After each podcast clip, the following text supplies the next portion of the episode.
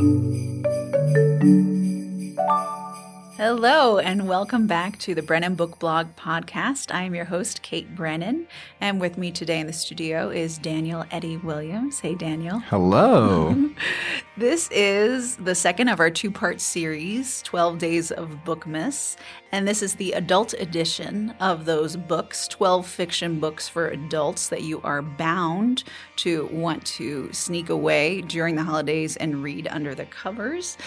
So um, know that these are exclusive to the Brennan Book Blog podcast. These are not on the Brennan Book Blog Tumblr at all, and these are just snippets to pique your interest, and perhaps they would make great gifts for you this time of year.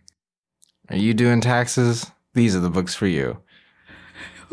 This is what does that have to do with taxes? being an adult. That's part of being an adult. no, there are no books. Do you no books on taxes. no books on taxes. None of those books are compulsively readable. How to do your taxes for dummies or college students scared of the adult world. Hashtag things that are not on this blog. All right. so here is episode 14 12 Days of Bookmas, Adult Edition. Number 12 A Criminal Magic by Lee Kelly. Night Circus meets Boardwalk Empire. Magic, intrigue, and a totally different kind of prohibition. Number 11 What Alice Forgot by Liane Moriarty. Imagine going to sleep at 29 and waking up at 39. Does that make you feel fabulous or terrified? Number 10 The Night Circus by Erin Morgenstern.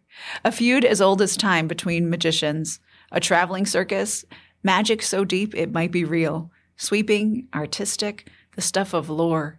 Really, why haven't you read this yet? Number 9 The Eyre Affair by Jasper Fforde. For the wacky book lover, follow the adventures of Thursday Next, a literary detective who can jump in and out of books to find villains, the kind that aren't supposed to throw a wrench in the story. A wild and inventive fictional universe complete with dodos and time travel. Number 8 The Girl Who Chased the Moon by Sarah Addison Allen. Southern magical realism, supernatural lights, gentry, and small town charm. A one plane ride read.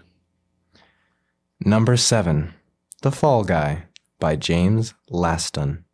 A one sitting read. A love triangle, suspicious behavior on all sides, and completely predictable in a thriller, stalker, domestic kind of way.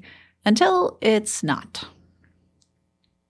Number 6 Dark Matter by Blake Crouch. Your dad will love this book. Quintessential multiple universe travel tale. Rather be a genius or have a family? They say you can't have it all, so which do you choose when they are universes apart? A compulsive sci fi one sitting read that's impossible to put down. Number 5 Reconstructing Amelia by Kimberly McCreight. Career driven and successful mom abruptly called to pick up her daughter from an elite private school. Once she arrives, she discovers her overachieving daughter jumped from the roof to her death. Or did she? Number 4 The Family Fang by Kevin Wilson. For the performance artist who doesn't take herself too seriously, artiste parents who involve their children in their all too realistic art, like if the Royal Tenenbaums were your family. Quixotic, dark, and funny, the way only Kevin Wilson and probably Wes Anderson know humor. Number 3 The Girl's Guide to Hunting and Fishing by Melissa Bank. A mosaic of a girl fractured into a woman, smart, insightful cross sections of her journey through life. About everything and nothing. I started reading it at 10 p.m. and stayed up at 3 till I finished.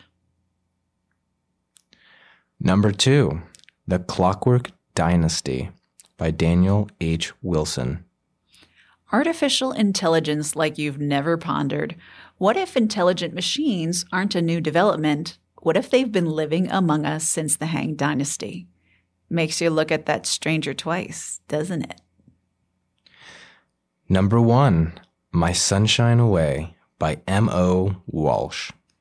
Southern dark nostalgic, gorgeous and poignant, laced with regret, a grown up revisiting traumatic childhood events through the unforgiving lens of adulthood.